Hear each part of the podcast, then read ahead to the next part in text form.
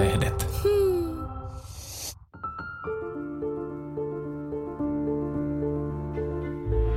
Tämä on Eevan kirjaklubi podcast ja minä olen Eevan päätoimittaja Mari Paalosalo Jussimäki.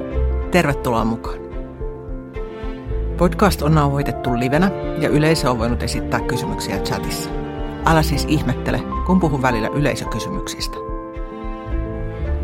Eevan kirjaklubin tämänkertainen vieras on yksi Suomen kiinnostavimmista ja yhteiskunnallisimmista kirjailijoista. Elina Hirvonen on käsitellyt romaaneissaan muun muassa ilmastonmuutosta, mielenterveyttä ja pakolaisuutta. Masennus on keskeinen teema myös hänen uudessa romaanissaan Rakkauksien logikirja. Silti se on myös kirja rakkaudesta, toivosta ja yhteydestä toisiin ihmisiin. Rakkauksien logikirja sai alkunsa kirjoittamisen kriisistä. Kerro siitä Elina.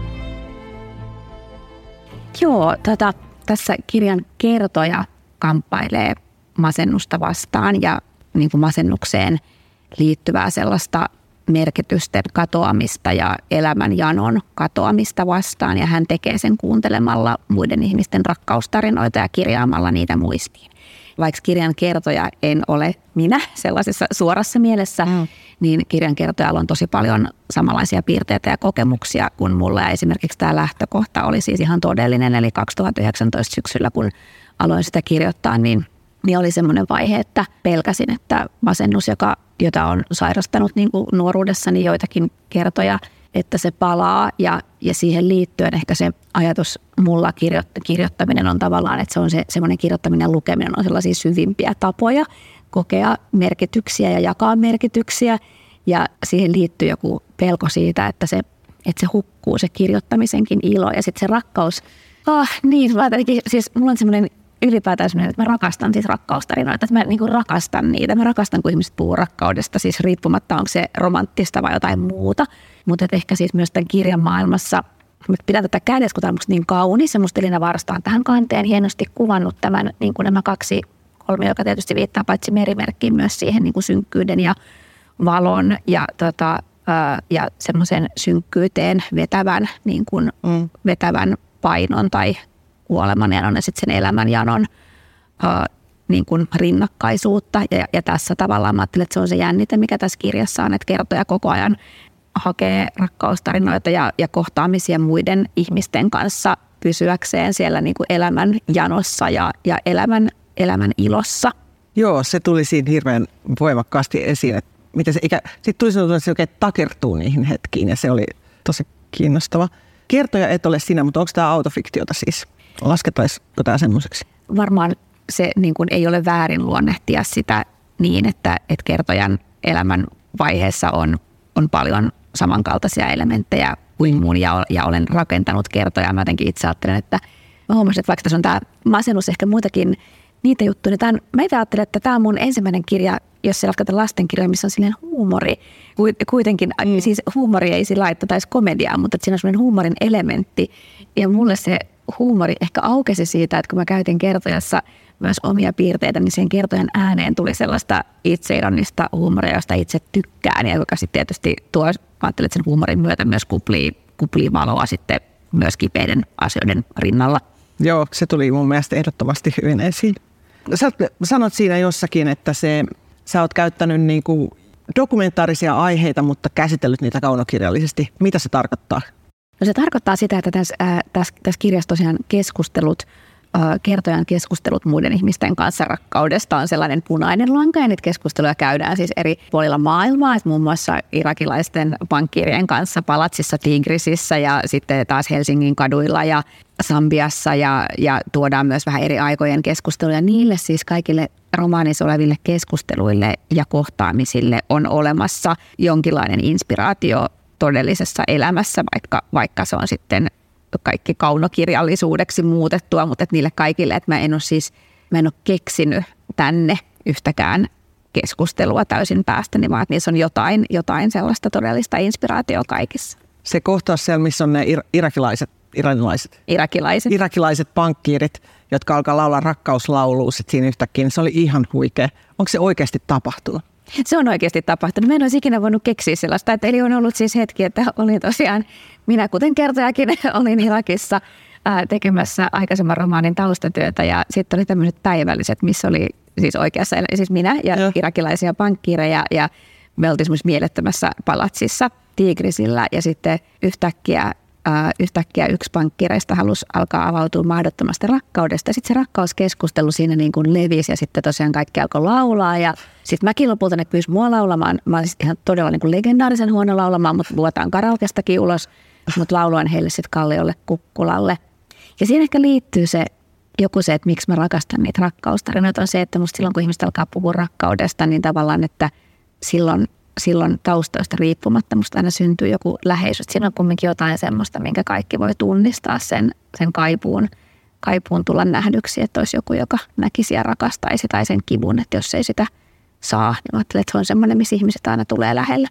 Tuossa on hyvä vinkki, me ruvetaan kaikki kyselemään toisiltamme vain rakkausasioita, niin sitten me päästään nopeasti semmoiselle syvällä tasolla. Mä ajattelin vaikka poliittiselle keskustelulle, jos tota, voisi vois tehdä tosi hyvää, että jos niin kaksi Todellakin. viikkoa vaikka silleen, että et, et, et, et saisi puhua vähän rakkaudesta. Mä luulen, että, tämä olisi ihan erilainen tämä maa sen jälkeen. Toivottavasti nyt joku kuuntelee, joku politiikan toimittaja tätä.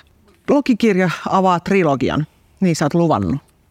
mitäs, mitäs jatkossa sitten tapahtuu?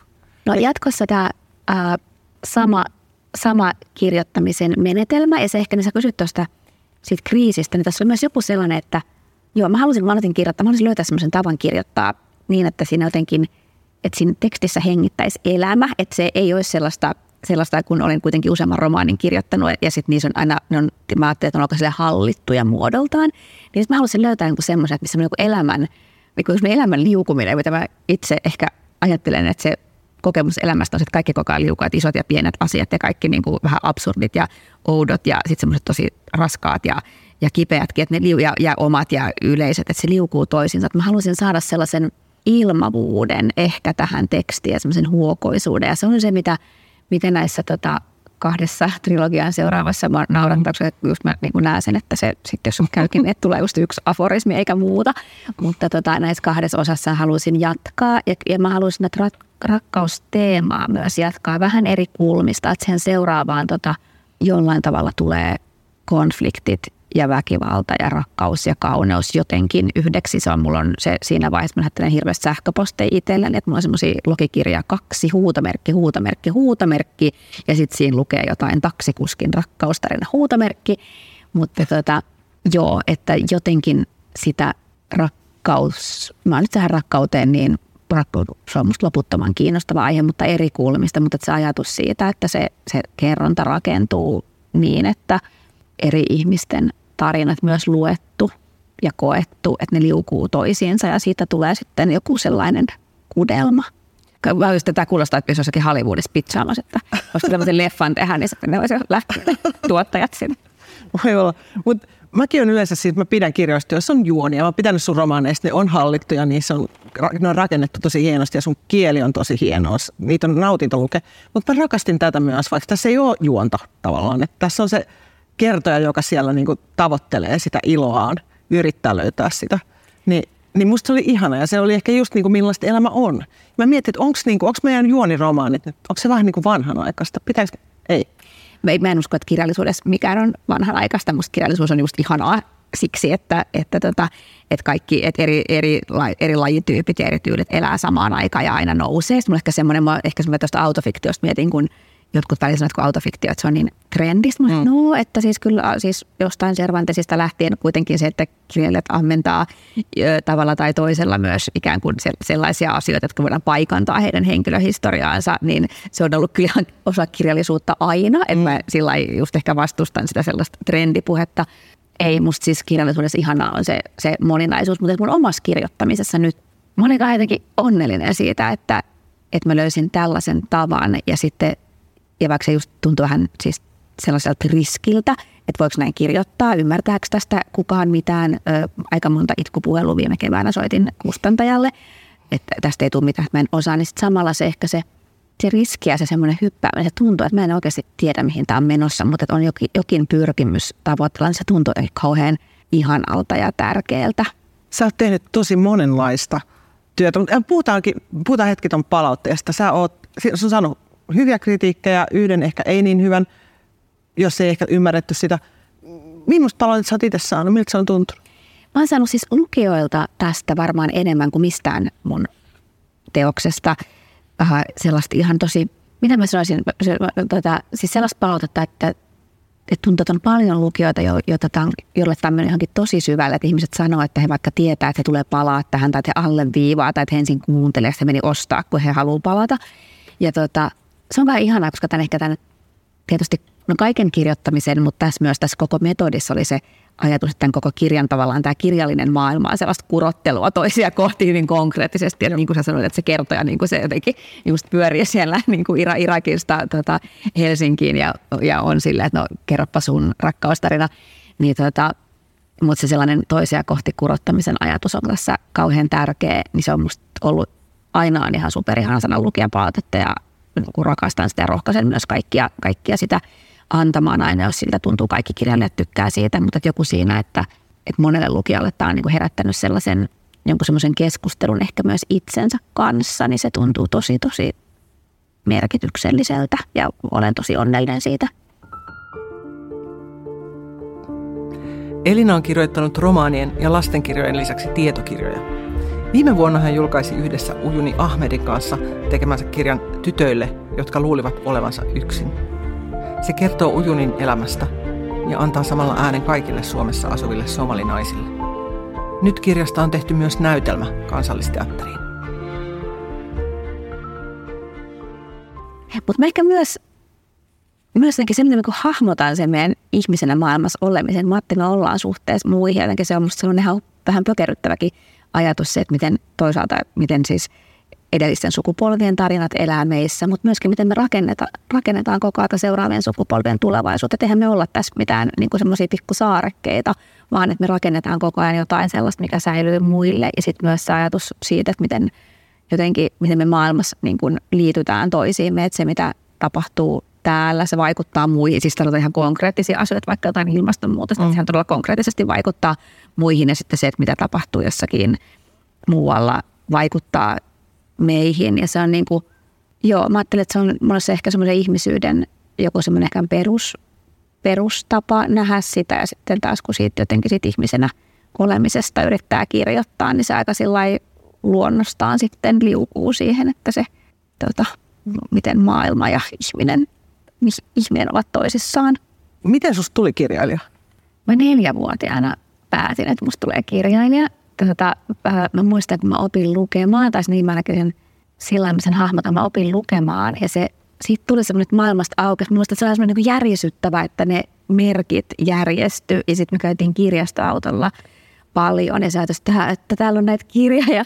Ja tota, joo, niin jotenkin se, siis se lukemisen lumo oli se, joka, joka veti tavallaan sen ajatuksen, että olisi ihan, ihanaa olla osa tätä jollain tavalla itsekin myös kirjoittamaan. Mutta sitten oli monta mutkaa matkassa. Musta tuli lopulta kirjailija sen takia, että mä en päässyt taidetteolliseen korkeakoulun opiskelemaan dokumenttielokuvaa ekalla, ekalla yrittämällä. Ja sitten mä olin niinku todella siis semmoisessa murheen alhoisessa, musta ei tule mitään. Ja mä, niinku oli kaikkea muutakin, että mä hakkasin päätä seinää. Ja sitten oli se, että ai niin, että, että kun tuossa dokumenttielokuvassa on nämä portinvartijat sanoa, että sä et ole tarpeeksi hyvä, niin sitten oli silleen, mutta mä en voi aloittaa kirjoittaa. Ja sitten kukaan ei sano siinä alkuvaiheessa, että sä et ole tarpeeksi hyvä.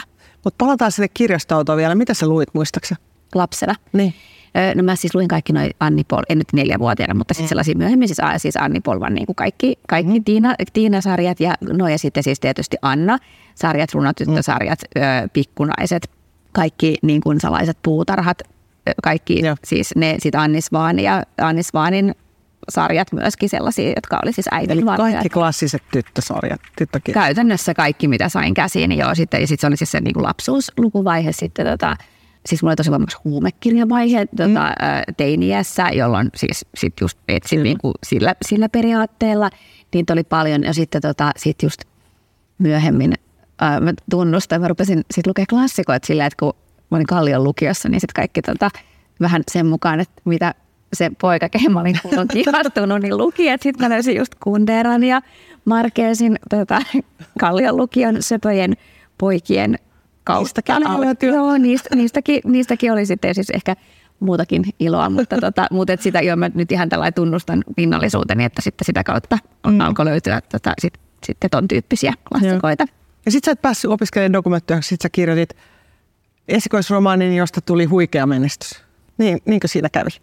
Tavallaanhan siinä sitten kävi, niin jollakin tavalla siinä kävi sitten niin. Ja se ehkä se, mä ajattelen sen, joo, siis sitä, että mä niin kuin, miten mä sanoisin, että sä muistan sen hetken, kun se esikoisromaanin jälkeen taas tämä voi olla tosi pieneksi. Että voi olla, että, että kukaan ei löydä sitä. Ja sitten tavallaan, että, se, että sen osana sit voi olla, että on vaikea jatkaa kirjoittamista. Ja tämä on semmoinen, mitä mä suren siis jatkuvasti, että niitä kirjoja on valtavasti. Että semmoisia mielettömiä helmiä, jotka jää just ehkä muut. Ja siksi mä ajattelen myös, että yksikin rakastava lukija on aina, aina tavallaan riittävästi, että yksikin lukija, jolle se kirja jotenkin menee silleen sydämeen on tarpeeksi. Mutta tota, mut joo, muistan sen hetken, että se niin oli se, että, että oli mulle tosi iso juttu, mutta voi olla, että se saa just muutaman mm. lukijan, äidin ja pari muuta ja sitten se on siinä. Ja tota, se kun se sitten nousi siitä Finlandia ehdokkaaksi ja ulkomaille, niin se teki tietysti, että se oli se, että se teki sen, että mä uskalsin jatkaa. Että se oli sen se tärkein juttu, että tuli silleen, että okei, että mä ehkä, että mä tosi paljon koen olevani tässä omalla paikallani ja sitten se helpotti uskaltaa jatkaa. Tuliko siitä paineita? Musta niitä paineita aina, siis jokaisen romaanin kanssa on ihan hirveät paineet, aivan valtavat, niin kuin myös, myös tämän. Sitä oikeastaan ehkä voi erottaa, että, että kaiken, kaiken kanssa on olla, että mä niin kuin jossakin kohtaa sille, että en osaa mitään. Sitten mun kustantaja Anna-Rikka nauraa, että mun kaikki romaaneihin on liittynyt puhelu, että mä kysyn siltä, että, että julkaisevatko he sen pelkästään kiltteyttään tai jostain muista vääristä syistä.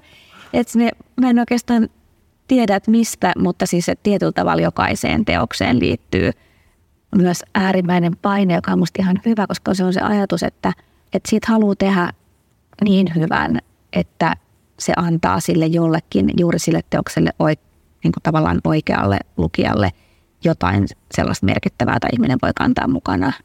Miten sä, kuka muu lukee noita kirjoja ennen kuin ne julkaistaan kuin sinä?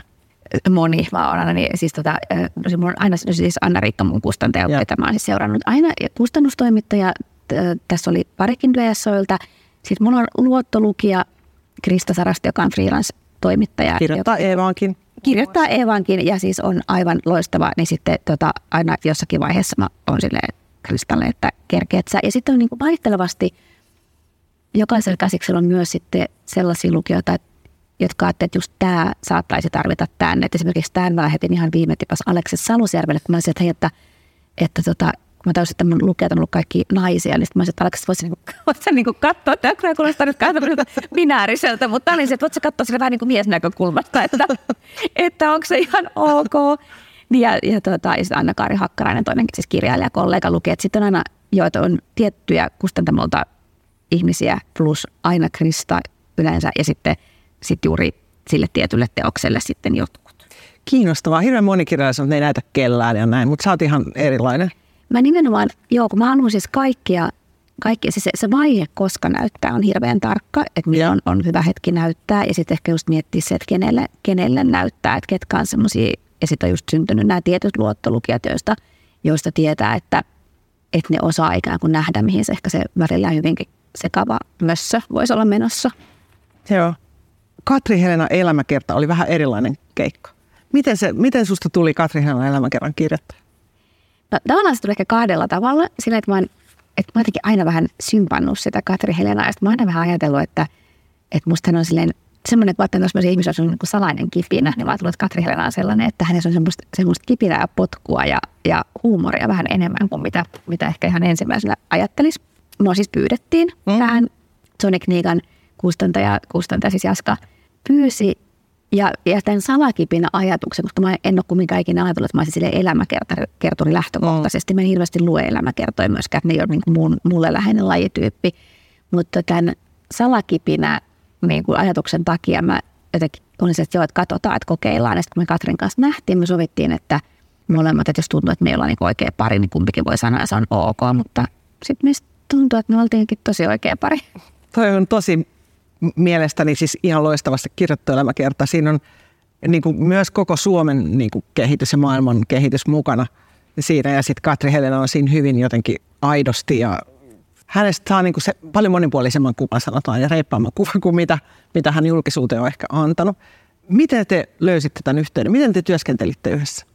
No me työskenneltiin ihan konkreettisesti. Se oli just korona. Niin me ehtiin nähdä kerran ennen kuin tuli korona.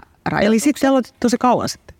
Joo, siis silloin mä te, alettiin tekemään haastatteluja siis just siinä koronasta. Mulla oli semmoinen, että no pitää olla tarkkana, että en tartuta Katri Helenaan koronaan. Mä niin näin semmoisenkin skenaarion, että musta tulee sille iäkseni nainen, joka tartutti Katri Helenaalle koronaan ja sairastutti niin kuin, tota, kansallissymbolin.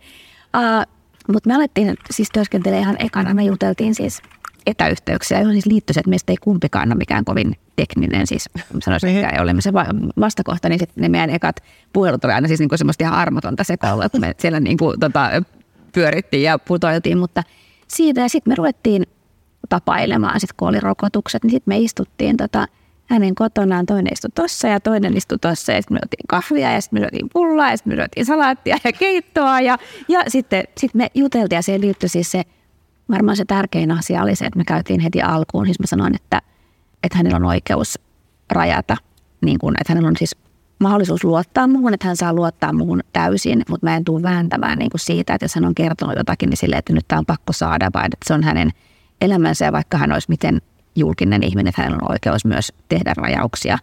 Ja mä luulen, että se luottamus tavallaan sitten syntyi siitä asetelmasta, että me juteltiin, että hän siis ikään kuin koki, että hän voi jutella mulle tosi vapaasti. Olit se fani etukäteen? Mä en ollut mitenkään fani, siis äh, mä en ollut mitenkään kasvanut Katrinan musiikin kanssa tai muuta, että meillä ylipäätään ei kauheasti kuunneltu musiikkia kotona ja siis sillä että ennen, että mulla oli ehkä just ollut se arvostus ja se just se ajatus tästä, että hän on silleen kiehtova tyyppi. Ja sitten myöskin sitä mä ajattelen, että hän on tosi avaramielinen, rohkea, aika edelläkävijä. Joo, että oli siis semmoinen arvostus, joka ei ollut kuitenkaan fanitusta, mutta se oli ihan hyvä lähtökohta. Mm. Te olette sitten esiintynyt yhdessä. Kerro siitä, että huvilateltassa just hiljakkoin. Joo, mä naurattaa, mä siis itse buukkasin itseni Katriina Lämpäriksi huvilateltta, kun mä en halunnut olla muusikko, mutta sitten kun mä niin surkea laulaja ja muutenkaan en ole yhtään musiikillisesti lahjakas, niin en ole, niin sitten jotenkin mä pääsin Katrin siivelle. Sitten mä olin loppuista, että mitähän mä nyt siis teen siellä, mutta meillä oli huvilateltassa tosi ihana ilta, ilmeisesti myös yleisön mielestä, että missä me käytiin niin kaksi semmoinen keskustelu, jonka jotenkin se mun mielestä se, se mikä siitä teki sillä erityisen, että Katri, Katri puhui kauhean lähe, siis sillä antoi itsestään paljon. Et me käytiin siinä, vaikka oli iso yleisö, niin aika semmoinen intiimi keskustelu ja sitten luin hieman kirjaa ja sitten hän lauloi, en, en nyt siihen lauluosuuteen sitten en tunkeuta, vaikka vähän mieli kyllä teki. Ja millaista palautetta sä tästä kirjasta? Ihan tosi hyvä. Sitten, joo. Joo, siis jo siitä on tullut ehkä just sellaista, että, että monet ihmiset, jotka lähtökohtaisesti, siis totta kai kaikki Katrin fanit on rakastanut sitä, mutta no. myös ihmiset, jotka ei lähtökohtaisesti ehkä ole Katrinilla faneja eikä niin elämäkertojenkaan lukijoita, on jotenkin sit, siis ihastunut siihen ihan kirjana.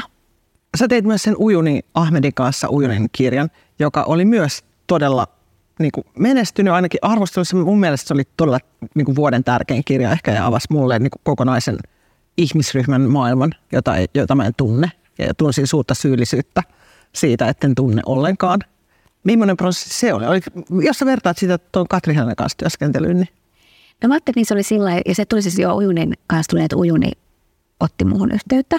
Että me oltiin varmaan kerran ehkä tavattu, mutta mä luulen, että oli ollut semmoinen molemmin puolinen kanssa. Joku, joku ehkä semmoinen ajatus, että saatetaan katsoa maailmaa sillä, sillä, sillä tavalla, että ymmärrämme toisiamme.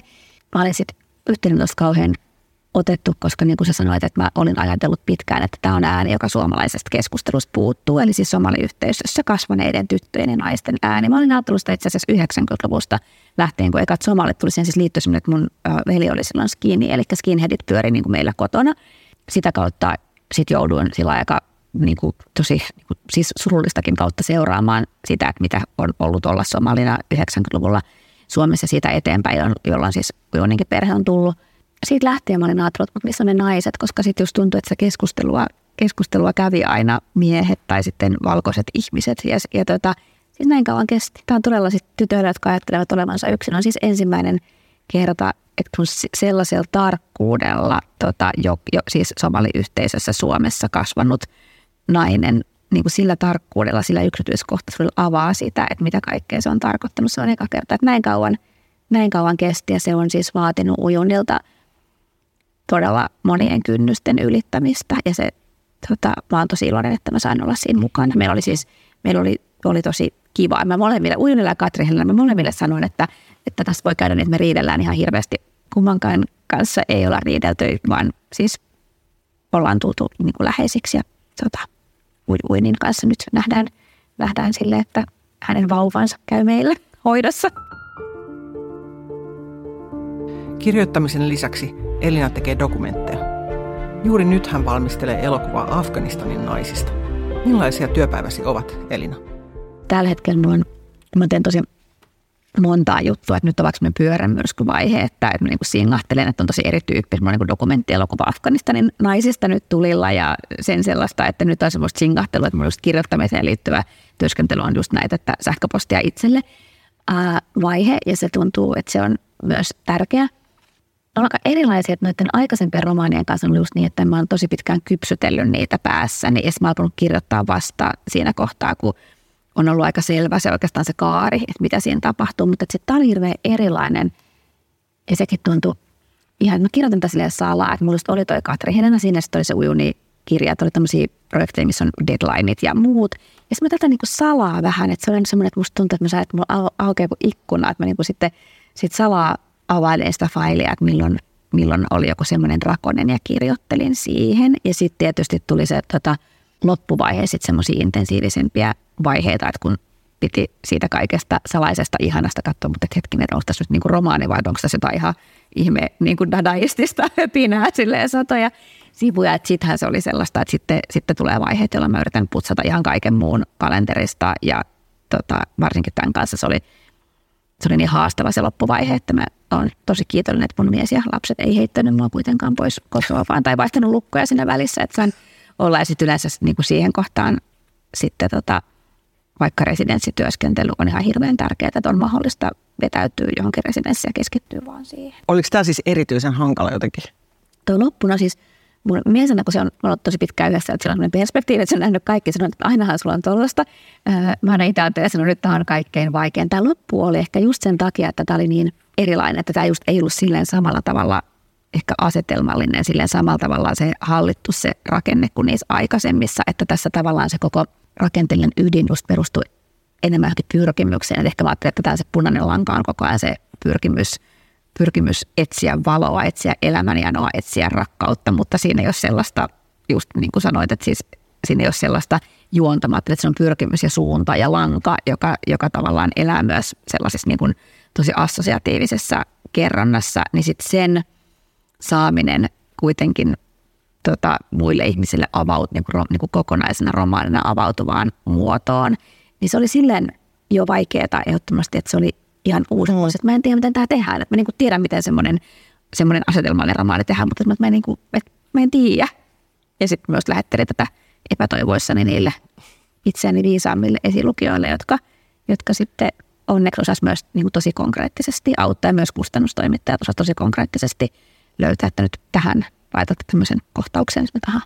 Luetko se sun vanhoja kirjoja jälkikäteen? Miltä? En silleen, että lukesin alusta loppuun, mutta sitten tietysti, no siis yksi semmoinen konkreettinen tulee luettua, koska mä välillä siis vierailen niiden kanssa, että mä käyn edelleen puhumassa, vaikka että hän muistaisi saman, että mä olen Kroatiaan syksyllä, puhu, kun aika loppuu romaanista, se ilmestyi Kroatiassa, niin tulee silleen, silleen luettua. Ja sitten kyllä mä joskus, just joskus jotenkin kohtiin saada myös palata vähän se, että miten mä, niinku, että miten mä niinku ratkaissut tämän tai muuta. Että kyllä silleen silleen niin kuin elelee mukana elämässä. Muuttuuko suhde niihin millä tavalla? So, siihen varmaan tulee sellaista sen etäisyyden mukana sellaista niin kuin lempeyttä, että ehkä se, että koska siihen ilmestymiseen riittyy myös sellainen kauhu, että sitten kyllä sitä on ainakin itse olen ja aika monet muutkin on sanoneet olevansa tosi kauhuissaan, tosi herkillä siinä kohtaa, kun se ilmestyy, kun se niin hirveästi tietysti toivoo, että juuri ne ihmiset, joiden, joiden sydämeen niin kuin mm. tässä tämä saattaisi avata jotakin, että ne löytäisi sen. Että se on niin jotenkin, kun se ei voi koskaan tietää, että se koko, miten, miten ihmiset löytää kirjoja, niin siinä on niin monta myös sattumamarasta asiaa, että se toivoo niin hirveästi, niin kyllä se liittyy myös se, se semmoinen kauhu, että apua, että jos tämä teos, jonka olen yrittänyt kirjoittaa niin, että, että mahdollisimman moni voisi kokea mm. jotain merkityksiä. Että jos se sitten onkin, että, että ne mahdollisimman monet ei vaan löydä sitä, että se on jossain alelaarissa heti ja joo, niin sitten se, se kauhu tietysti, kun se hävii. Ja sitten on ihana just se, että nyt vaikka, mulle tuli siis viime viikolla pyyntö teatterikorkean opiskelijat, joka halusi tehdä, että hän muistaisi saman romaanista monologin. Niin mä olisin niin onnellinen. Mä olisin, että, että se, että ne elää tulleen, että ne elää, niin sitten se on että sehän kaikki on semmoista mieletöntä lahjaa, että ne just taisi, että tuli se Kroatia ja kaikki, että ne elelee sitten yhtäkkiä saattaakin edellä paljon pidemmän elämän kuin mitä on uskaltanut edes toivoa. Millainen lukija sä itse oot? Mä oon nykyään äh, semmoinen lukija, että mä jätän kesken. Mulla oli aika semmoinen periaate, että kaikki kirjat pitää lukea loppuun. Sitten mä tein, herra Jumala, mitäs ihme, että tähän tyhmä periaate, mm. että tota, miksi ihmeessä. Niin siis jätän kesken, saatan palata.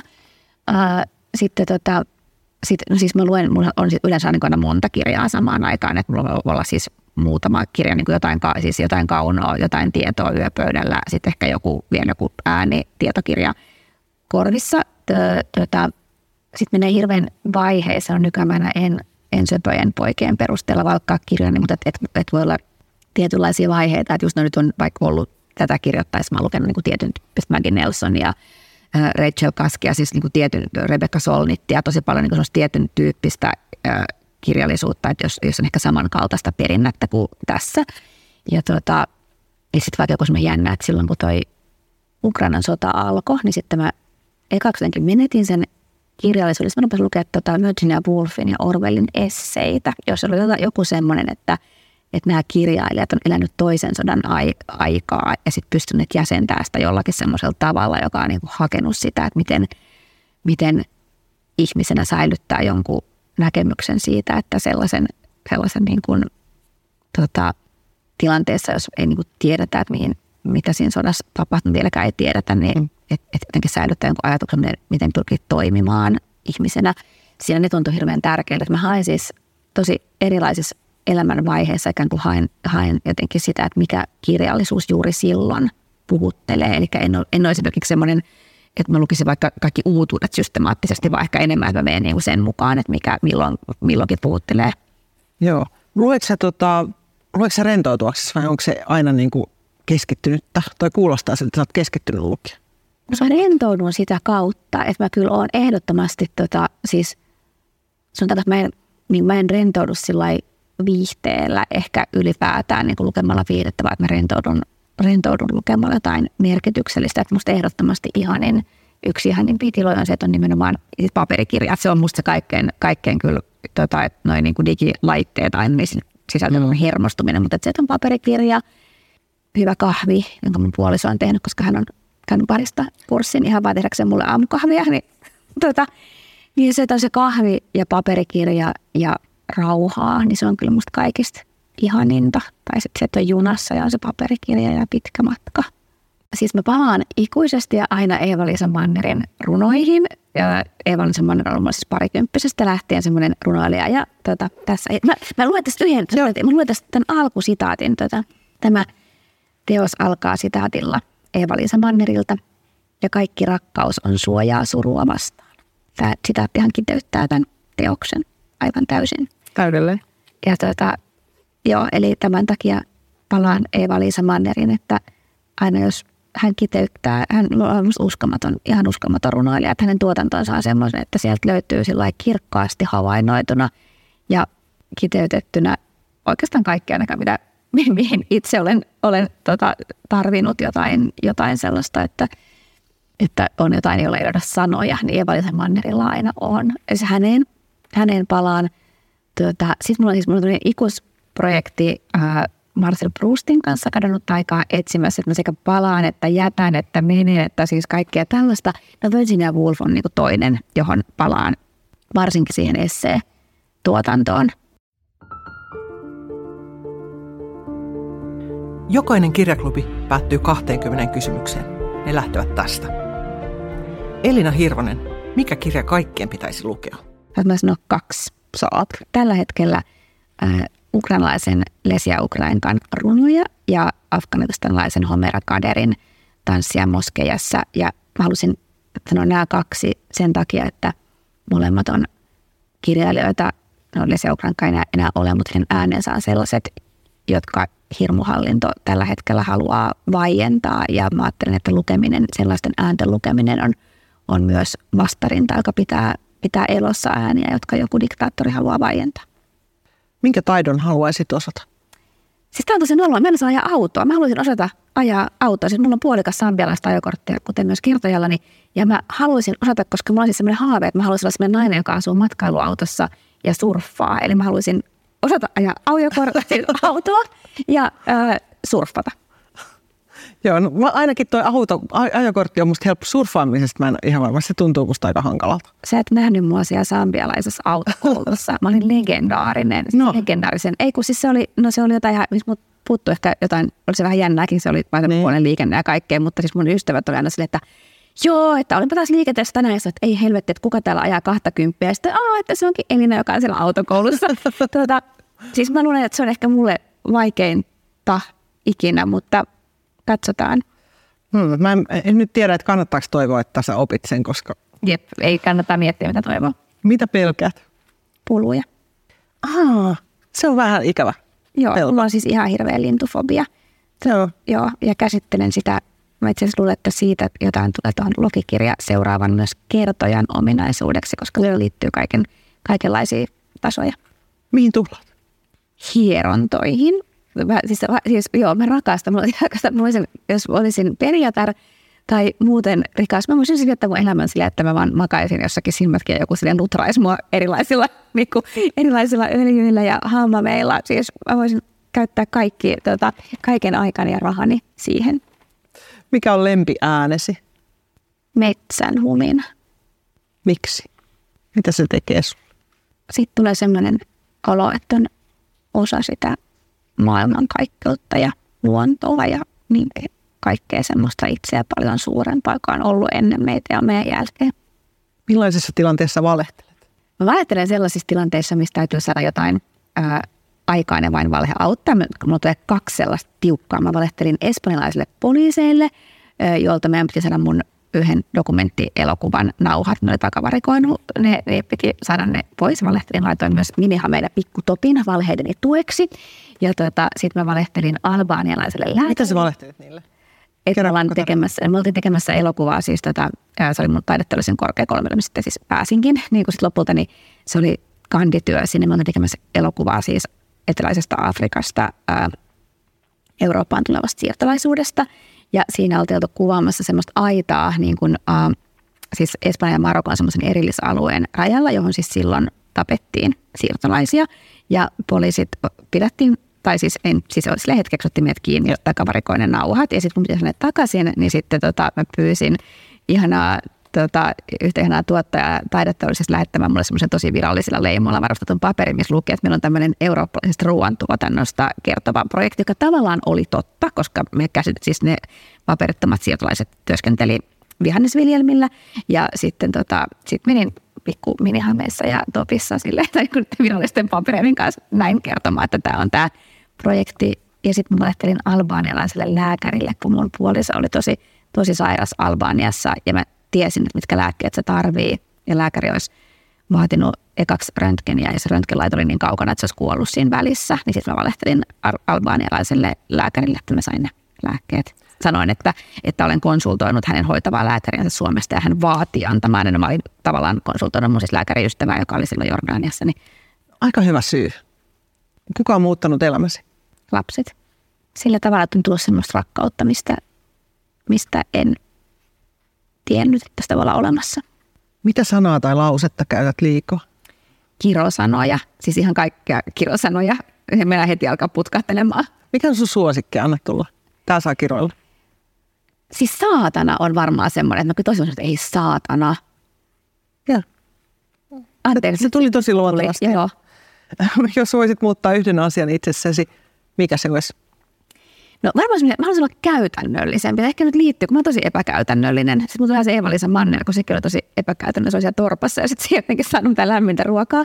Ja nyt kun mä just halusin olla se matkailuauto nainen, niin sitten olisi tosi hyvä, että mä olisin silleen, että mä voisin niin korjailla sitä autoani ja niitä surfilautojani ja kaikkea, mutta mä oon tosi epäkäytännöllinen, niin joo. Mitä pidät suurimpana saavutuksenasi? Varmaan, mä sanon tässä pari asiaa. Mm-hmm. No siis, no, siis mä että yksi on se, että, että aina kun me lapset kysyy kuka tahansa, että kokevatko he olevansa täysin rakastettuja ja hyväksyttäviä, niin sanoo kyllä. Ja sitten ehkä toinen semmoisia tiettyjä juttuja, että missä on pystynyt auttamaan jotain muuta ihmistä oikeasti. Että varmaan nyt viimeisimpänä oli se, että no se on tässä romaanissa kertoja tarinana se, että siinä on tarina siitä, miten Afganistanista, Afganistanista Suomeen muuttanut nainen meinaa Talebanin valtaan nousun jälkeen on hilkulla, että ei olisi jäänyt sinne hengenvaaraan, niin tota, se, että hän ei jäänyt ja tein siinä kaikkeen, ettei niin olisi käynyt, niin se oli kyllä ehdottomasti sen tyyppiset. Sitten tämmöisiä ammatillisia, mä en ehkä osaa, musta ne on ihania, että saa kirjoittaa, että mä en osaa ajatella, että ne on niin saavutuksia, että ne on musta semmoisia niin lahjoja, joita on saanut. Mikä on arvokkain ominaisuutesi? Omaisuutesi, anteeksi, mä kysyn väärin. Omaisuuteni, tota, pitääkö olla materiaalista arvoa vai siis ystävät. Mutta mä siis en tiedä, että mä omistaisin, mutta mä ajattelin, että se, joo, että arvo, arvokkainta on se, että, että on sellaisia ihmisiä, joilla voi soittaa. Jos saisit olla joku muu yhden päivän ajan, kenet valitsit? No mulla on pakko ottaa joku muusikko. Tota, mä olisin toi, siis, mä, siis taisi, mä olisin joko Nelson Mandela tai sitten mä olisin toi PJ Harvey. Ehkä mä olisin se PJ, koska, koska mä halusin just olla semmoinen niin kuin, semmoinen mahtava asenne mimmi muusikko, niin mä olisin se. Mitä toivot, että sinusta muistetaan kuolemasi jälkeen? Rakkaus. Että ihmiset siis, niin siis muistaa, ehkä se siis tarkoittaa siis eri, erilaista rakkautta, mutta se, että teki asioita rakkaudesta. Mikä on paras tekemäsi päätös? Varmaan sellainen. Mä tein sen sambialaisen YK-auton takapenkillä vuonna 2007. Me oltiin mun miehen kanssa muutettu Sambiaan. Hän meni siis YK-töihin, jonka mä olin tavallaan, kun mä halusin muuttaa ulkomaille, niin mä olin tavallaan vähän sum, sumplannut sitä asiaa.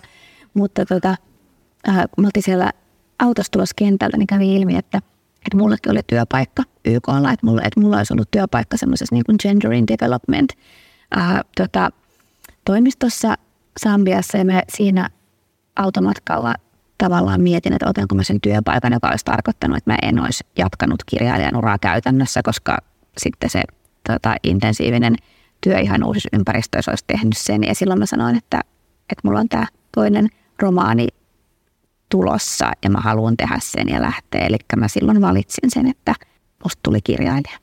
Se oli lopullinen päätös. Tai siis se fina- finaalipäätös. Toistaiseksi ainakin, mm. vaikka se olisi ollut varmasti ihan super kiinnostavaa, mutta joo, mutta jotenkin tuntuu, että kyllä ehkä se kuitenkin mulle oikeampi paikka on sitten täällä. Ja se oli kauimpana kuolemasta. Se oli kauimpana kuolemasta, joo. Hyvä, että kirjoitit sen. Hyvä päätös. Mikä on hyödyllisin rutiinisi? Ah, siis kylmävesiuinti. Oi, sä kuulut näihin. No mä kuulun, jo, tää on niin, tää on niin kliseus, kaikki, kaikki keskikäiset naiset harrastaa kylmävesiuintia, mutta siis se on, mä aloitin sen muutama vuosi sitten ja siis sen oikeasti liittyy semmoinen, että teksä sitä? En oikeastaan. En, en Joo. pidä siitä. Joo, no mulle se, kun mä siis, siinä meni hetki päästä siihen kyllä, mutta et nyt, nykyään se on semmoinen, että aina kuitenkin stressaantunut tai kierroksilla, niin sitä on mennä kylmään veteen. Että se on niin kuin mulle nopein tapa rauhoittaa ruumissa. Kun mä ajattelin, että silloin jos mieli alkaa käydä sellaisilla niin kuin ylikierroksilla, niin sitten mieltähän ei oikein, tai mä en mm. saa itse rauhoittaa sitä, niin se kylmävesi rauhoittaa, että aloittaa sitten ruumiista ja sitten mielikin rauhoittuu. Niin se on siis, joo, joo, näin se kyllä. Kauan sä oot tehnyt sitä? Ja kuinka usein sä käyt? Kerro lisää. Siis muutaman vuoden äh, olen tehnyt ja sitten tota, no se vähän vaihtelee, että miten usein mä, silloin mä oon stressaantunut vaikka just ton romaanin, tota, niin kun siinä loppuvaiheessa mä koitin käydä siis joka päivä. Ää, ja sitten tota, siis mulla ei ole, kun kaikki avantoseurathan on siis kiinni, tai siis ei, ei ole siis kiinni, vaan korona-aikaan on niin kuin ylitäynnä, niin mulla on siis muutama paikka, että mä käyn siis tota, Eiran rannassa on semmoista ihan vaan semmoista portaat, että sitten siellä pitää, ihmiset pitää sitä niin naapurusta auki sitä avantoa, niin mä käyn siellä, siellä ei ole mitään pukukoppeja tai muuta, niin pulahdan sinne. Ja tota, sitten nyt on tullut meille siis Lapilahteen, missä mulla on työhuone uimaportaat. Mä toivon, että ne pitää niitä niin kuin nyt läpi talven, mutta ne Eiran portaat on ollut ja sitten sit välillä siis kylmä alta ja sitten välillä siis ihan tuossa niin kuin altaalla Joo. meressä. Niin yritän käydä siis vähintään kerran pari viikossa, koska mä oon ihan tosi paljon kivempi ihminen, jos teen sitä vähintään sen verran. Joo, monet sanoo näin, että se tekee ihmiselle tosi hyvä. Itselle tulee vain kylmä. Mikä on lempipaikkasi maailmassa? Lempipaikka on äh, mikä tahansa liikkuva niin maapallon pintaa pitkin kulkeva liikkuva väline, jossa mä oon silleen, että mä en tiedä, mihin se on menossa. Eli juna, johon sut ovat tyrkätty. Joo, tai siis, tai, tai mä siis tiedän, että siis tarkoitan, että menossa niinku paikkaa sun, että mä en tunne. Ah, okay. toi, oli ehkä, toi oli ehkä hyvä lisäys. Mä olin ihan... Kuulostaa mikä luominen, siis kidnappauksesta. Hän on omassakin auton takakontiski. Okei, okay, tämä oli nyt huonosti muotoiltu. Siis tarkoitan, joka on menossa semmoiseen paikkaan, että mä en vielä tunne, missä mennä. Tämä on aika tärkeä. Eli, eli Kiitos, älkää, kun täsmensit. Joo, älkää kidnappaa. siis kidnappaa, mutta toisaalta sekin on ihan ok, koska kyllä mä sekin kiinnostaisi, mutta joku kiva kidnappaa ja siis joku semmoinen mukava. Nyt tämä lähtee käsistä. Mitä olet oppinut rakkaudesta? Kerrankin joku, joka on erittäin ansioitunut vastaamaan tähän. Mitä olet oppinut rakkaudesta? Sen, että rakkaus on ihan mielettömän paljon vahvempi kuin viha, vaikka sitä ei aina muista, että se on ihan mielettömän paljon vahvempi ja suurempi voima. Ja se, että rakkaus on myös ihan loputtoman muuttuva ja mikä on, musta siis tarkoitan sekä romanttista että kaikkea muuta rakkautta, että se on semmoinen loputon aara, että joka muuttuu samalla tavalla kuin elämässä kaikki muuttuu. Ja sitä saa ihmetellä koko ajan. Minkä neuvon antaisit nuoremmalle itsellesi, jos voisit? Sen, että paha olo ei kannata koskaan pitää sisällä, vaan kannattaa aina etsiä joku, kelle voi puhua. Minkä suhteen muutit viimeksi mieltäsi? Mä muuten varmaan siis vähän kaiken suhteen koko aika. Olen, tota, siis olen kova mielenmuuttelija. Siis tänään mä muutin ihan sen, että mä tota, luulin, että mä en osaisi asentaa Zoomia, kun mä sanoin, että mä oon niin teknologinen, mutta mä siis tänään juuri asensin itselleni, mä asensin itselleni Zoomin ja nyt mä oon sitä mieltä, että mä oon ollut turhaan siinä ymmärryksessä, että mä en ole yhtään teknologinen. Mä että siis tähän niin millennium palkinnon paikka, että, tota, että voisiko tästä saada jotain. Viimeinen kysymys, mikä herättää sinussa toivoa? Se, miten hirveän paljon ihmiset ihan kaikista maailman vaikeimmissakin olosuhteissa pystyy tekemään hyvää ja pystyy näkemään kaunista. Kiitos kun kuuntelit. Jos tykkäsit, kerro kaverillekin. Seuraavaksi klubin vieraaksi saapuu Katja Kettu. Lue lisää osoitteesta lue.eeva.fi kautta kirjaklubi ja seuraa Eevaa Facebookissa ja Instagramissa. Ensi kertaan. A-lehdet. Hei, minä olen Eevan päätoimittaja Mari Paalosolo Jussimäki. Tämän podcastin lisäksi Eeva on paljon muutakin. Eeva-lehden sivuilla kohtaat joka vuosi yli 160 rohkeaa ihmistä. Toivon, että tilaat Eevan ja tulet mukaan. Kurkkaa hyvä tarjous osoitteesta lue.eeva.fi kautta tutustu.